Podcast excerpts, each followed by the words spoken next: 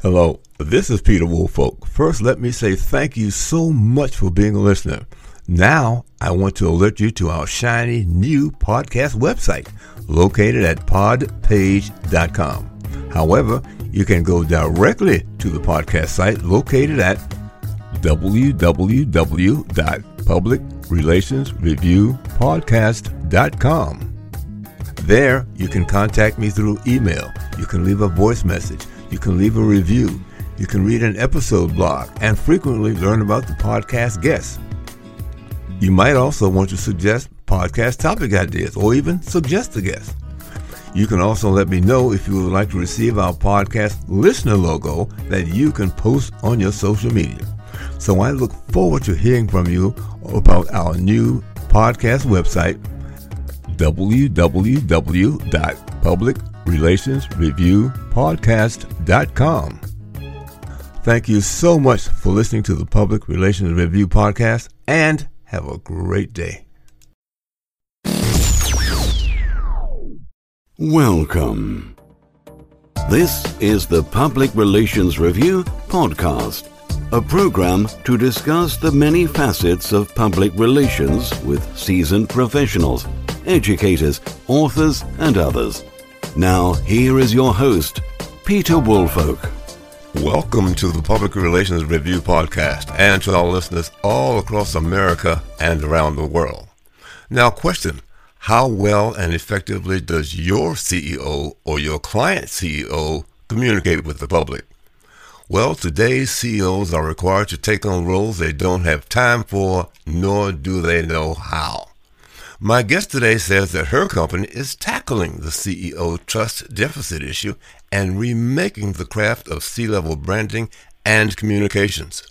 Her background includes being in the film and television industry with a company she founded 26 years ago. She has worked with film and TV stars and other notables. Now, during the pandemic, she noticed a growth of CEO haters. After some research, she launched HWP PR, whose sole purpose is to build reputations for CEOs. Now, their goal? To eliminate their clients' trust deficit. So, joining me today from Vancouver, British Columbia, and our podcast first Canadian guest is Holly Carinci, founder and CEO of HWPR. So, Holly, welcome to the podcast. Oh, thank you so very much, Peter. That was a wonderful introduction. I didn't know I was the first Canadian. Woohoo! Yes. Oh. Hi. I'm up here in Canada. Oh, good. So, so, so let's begin. Now, you founded a company based on some research you mentioned. So, let's talk about what that research was. What did you find that caused you to launch your your company? Sure.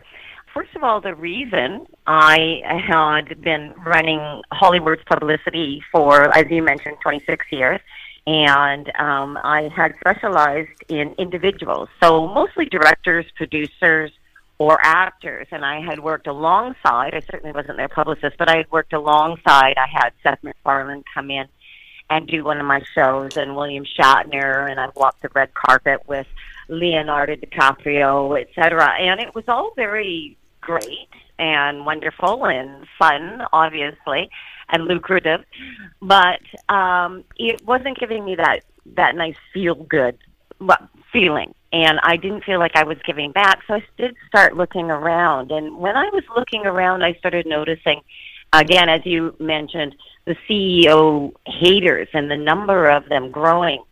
And that didn't that that didn't look good to me. So I did started doing some research and found out that yes, indeed, this was the case. That there was a very there was a huge lack of trust in CEOs and right coming into that time, the pandemic struck. And when the pandemic struck the film and television industry, if you remember, shut completely down. Mm-hmm. And I made a decision then. I thought, well, if I was ever going to do this, I will do it right now. And so I finished my contracts and I didn't pick up anybody new. And I dove, my team and I dove into research, R&D, and we looked at the economists, PwC, Ernst and Young, anybody who was the very top, Harvard Business, uh, Reuters, Bloomberg, you name it. This is who I this is who I researched, and we have uh, just a little bit of research saying that yes, indeed, the CEOs there's a there's a huge trust deficit and all the problems that that brings along with it. I decided to change caps again in my life, which I've done before, and basically take my skills and the skills of many others, which we can talk about later, mm-hmm. from across North America in order to help the CEOs.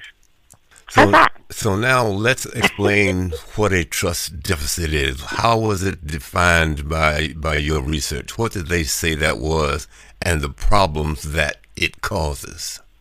It actually causes a number of problems, and it's uh, it's a serious thing.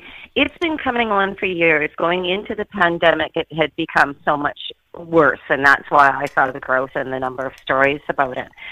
The trust deficit is simply they did, sadly, uh, for the most part, bring it on themselves, CEOs, with the huge pay packages and a lot of sexual harassment charges. We went through Me Too, etc., and a lot of that anger was focused towards the CEOs.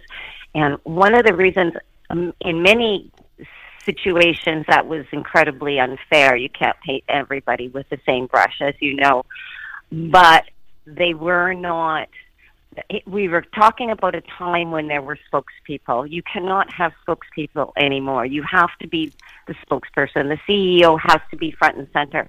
So if you don't know the CEO, if you, they do not have a reputation, if you don't know what they believe in, it's very easy to fake, uh, focus your anger on them, and that's what was happening.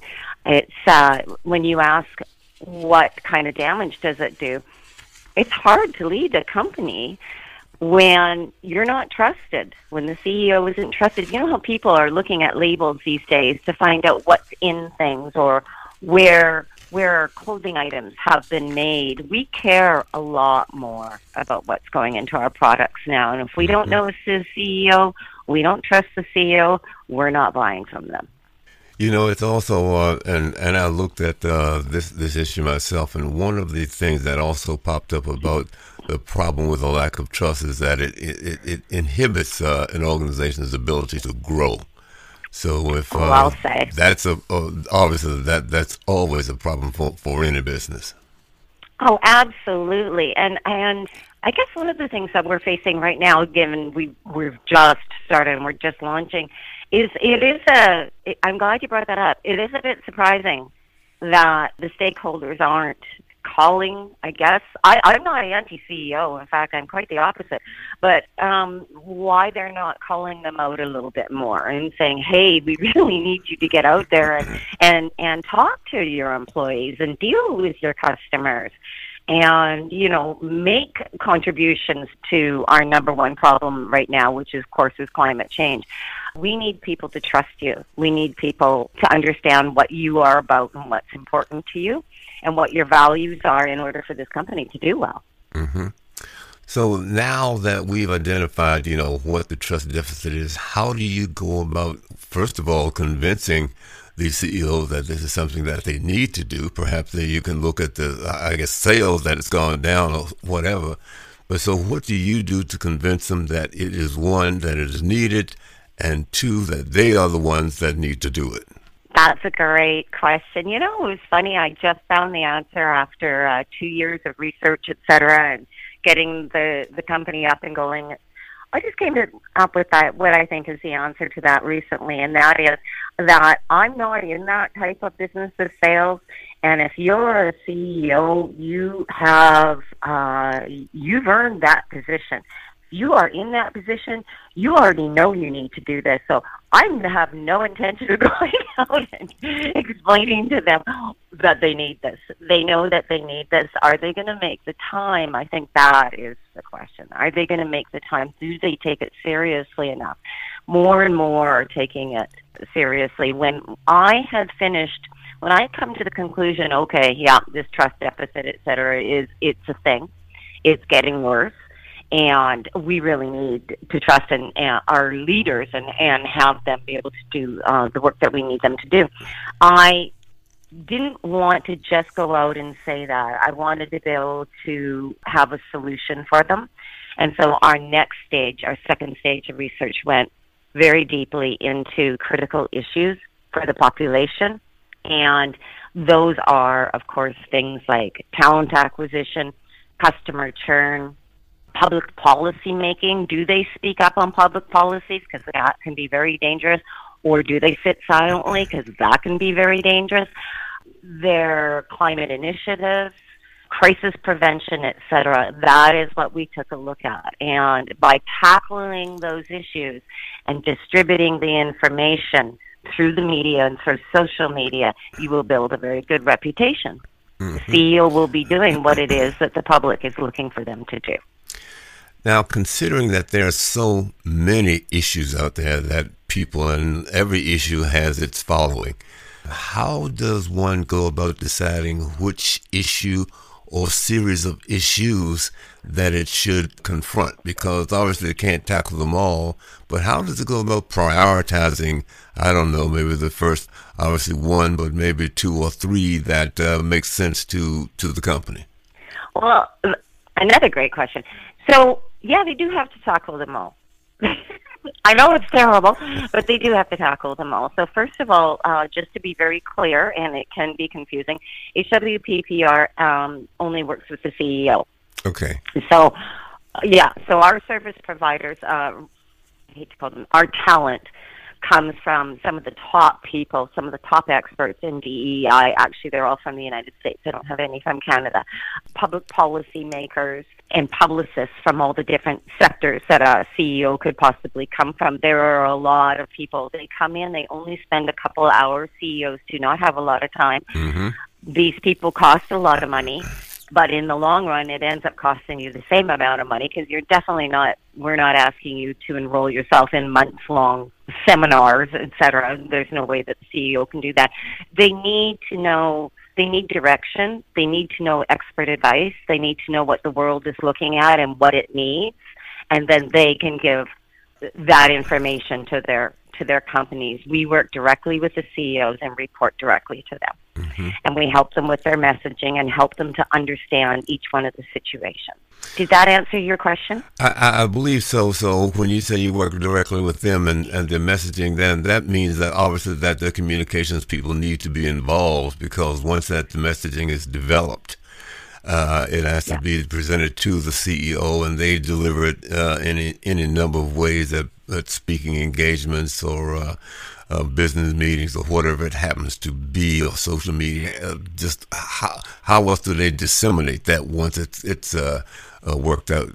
You know, you're absolutely right, and so um, part of part of our services is that there is always a top notch. For I'll give you an example of one of our publicists who I'm incredibly fond of. She's just spectacular. Is the only word for her. She was over a decade with uh, PwC, head of communications, global communications, and that was out of their flagship office out of New York and she has run I don't even know how many other companies and their global communications. So she comes in, she will come to the table. She's one of our head uh, business publicists. Mm-hmm. So if she decides that the story is worth it, then she will get that and let's say it's the New York Times. That's a hard one to get into, but yeah, let's say it's the New York Times.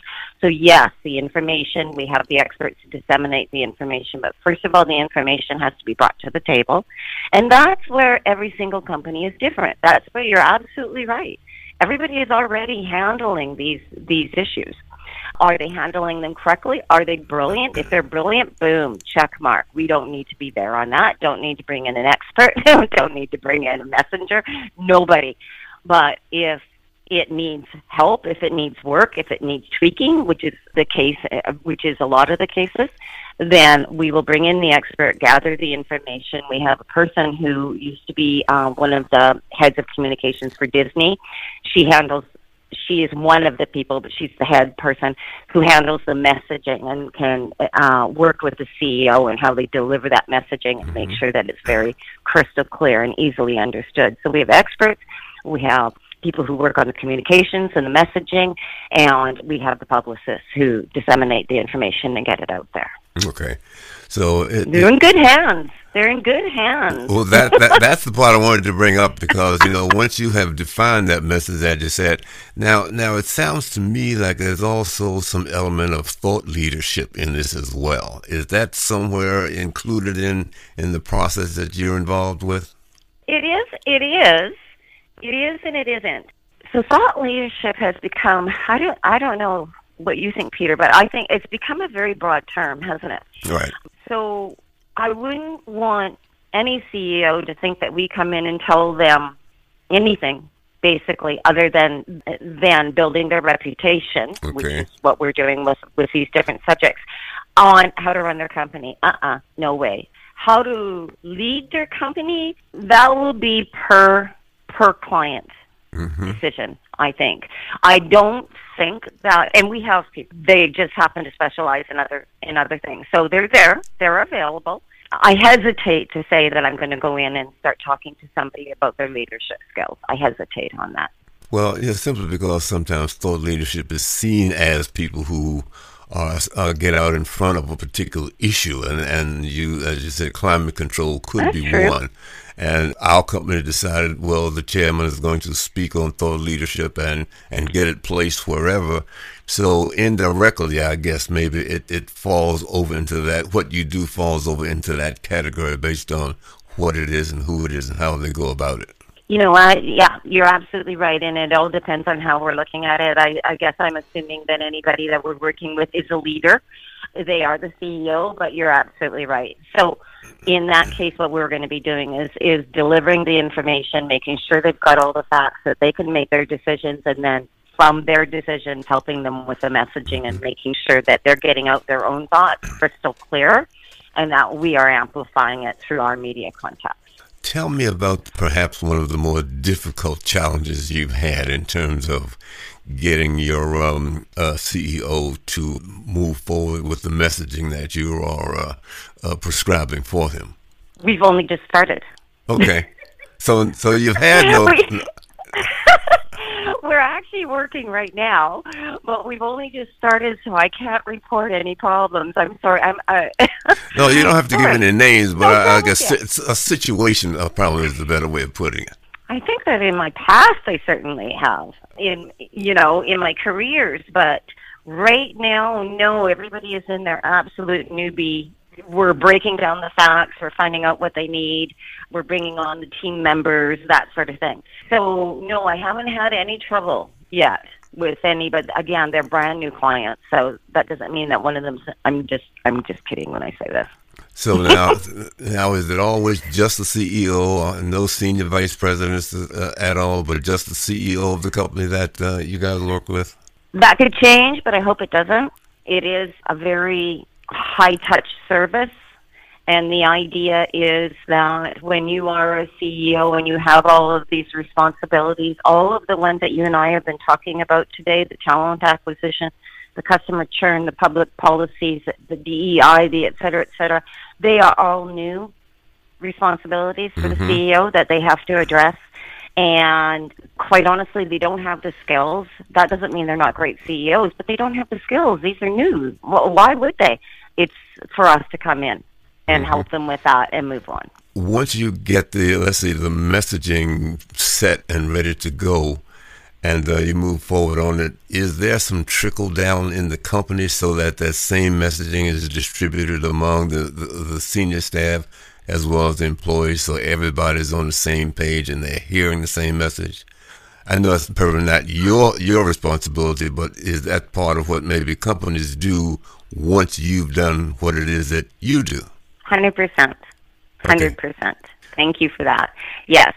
So while we're working directly with the CEO, everything that is being done, and, and they are receiving the top notch advice, top notch co- uh, coaching and guidance, that goes down through the company as well. So, how many different fields do you cover? Have you have you covered, or do you intend to cover in terms of working with CEOs? How many different CEOs? Mm-hmm. How many different fields? Well, you know, technology, uh, entertainment, uh, that sort of thing. Yeah, probably not so much entertainment. You and I, the other day when we were talking, we we're talking about politics, and I'm very interested in that. Mm-hmm. So I think that is a that is something that I will probably pursue and look further into. You'll probably get another phone call from me, but yes, the politics. But technology for sure. Technology is, even though it's crashing and burning right now, of course, it's always going to be there, and it's uh, uh, a, a great industry. A lot of the business sides, med tech, fintech, love it. The psychedelic uh, drug abilities. Some uh, some people are making some breakthroughs with that. That's something that I'm that we're very very very interested in, and and um, actually we're in discussions with two companies on that right now. Now you mentioned that you're right. You said that CEOs don't have a lot of time, but no. on average, how long does it take you to do what it is you do in terms of getting these CEOs up to speed to make the kind of presentations that uh, they're capable and should be doing? That's a multi-layered question. So what, where I'll go with this is that we look for a year minimum. Okay. Uh, so that's the length of time is a year minimum. and as far as a length of uh, time per individual expert, there would never be more than two hours mm-hmm. asked for, requested. More likely an hour. And everybody is plugged in to follow the next person. So once one subject is done, one once one, and again, I can't say what that is because it depends. Every single company is different. Every single CEO is different. But once one is done, the other one falls in, and we work with their schedule. One of the reasons why I was adamant, first of all, I wanted this to be a very, very high touch service and for good reason. One of the reasons I was adamant about the type of people who would be uh, delivering the information is because I wanted the very best of the best.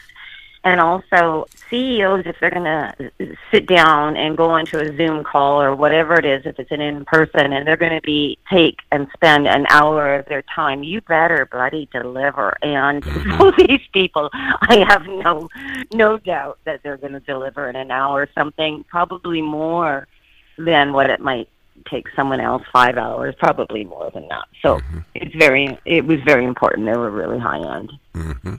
Well, let me ask you: Is there anything that you do in terms of preparing the CEOs to overcome trust, their trust deficit that we may have missed in asking you about?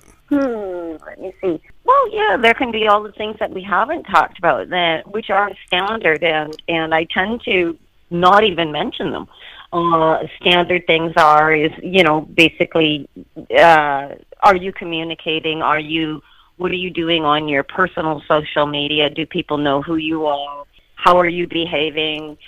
Some people might go uh, walk out in front of a crowd and run screaming. That's not going to work. Mm-hmm. that is definitely not going to work. So there's a, there's a lot of other areas too that we do that we'll discover as we sit down per CEO, but the ones that I pegged were the five, and those were the five newish. I mean, crisis has always been a problem, hasn't it? Mm-hmm. But right now, it's just it's mandatory that you have a crisis prevention right. plan, and that the CEO before it was always a spokesperson, as you know, who led them out of that, and now it absolutely has to be the CEO who leads people through the crisis. Mm-hmm. So, you know, mostly it's the five that you and I were talking about, but of course, there's always the the other stuff going on mm-hmm. that we need to take a look at. Because I think those things are important. You're right. A crisis communications plan is important. Uh, yep. You know, particularly in the mm-hmm. beginning, the CEO needs to get out in front. And I think the uh, the classical big, huge mistake that uh, was made that is a classroom text now is how Boeing handled their incident about those 737s that uh, for, folks weren't with forth, forthcoming. And of course, they didn't have the necessary empathy toward the uh, families of those who were lost in those crashes, and they paid a huge price for it. They really did, and you know, I don't think any of us feel sorry for them, do we? Because it was, you know, it was it was so poorly managed. It was like, well, of course, what did you expect? That was horrible. That was very sad. Mm-hmm. Very, very, very sad. And I can't remember if I don't have it in front of me, but I think I found it in uh, Harvard Business Review. I think it was another publication they were quoting. Was talking about uh, back to that research you and I were talking about at the beginning of the show they were talking about how a crisis is actually an excellent time, and I hesitate to say that because crisis and excellent shouldn't go together. But a crisis is an excellent time for a CEO to lower their trust deficit and to, uh, uh, you know, become a trusted leader. And that has everything to do with how they message and how they're, when the spotlight is on them, how they lead their company, their customers, any of their stakeholders out through that crisis. It, that will earn you a lot of respect. Mm-hmm. Or not, like you just said, like you just pointed out. Or not. Or not. well, Holly, you have uh, imparted a lot of wisdom to our uh, to our listeners. I'm just wondering if you have any closing remarks that you would like to make. Yeah, I think so so true with you know we have a lot of negativity out there. And and again we do brush everybody with uh, you know we do paint everybody with the same brush. And that's not necessarily true. And it's it is one of the reasons why CEOs have to get out there and say uh uh uh, uh no no no not me. So you gotta you gotta give them some time. You've got to give them a break. Thank you so very much to my guest, Holly Carinci. He, she is the CEO of HWP, uh, HWP PR in Vancouver, British Columbia. And you've, as I said, provided a lot of wisdom for our listeners today. And thank you so much for having been a guest on the Public Relations Review podcast. Thank you very much, Peter. Thanks for having me on. Absolutely. And to our listeners, uh, thank you for being a part of our uh, growing band of worldwide listeners. I certainly appreciate it so much. And also share this information with uh, your colleagues as well. And please don't forget to listen to the next edition of the Public Relations Review podcast. This podcast is produced by Communication Strategies, an award winning public relations and public affairs firm headquartered in Nashville, Tennessee. Thank you for joining us.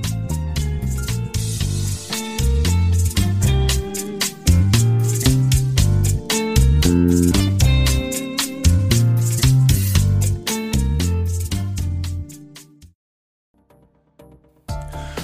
this is Peter Woolfolk speaking. Now, first of all, thank you so very much for listening to the podcast.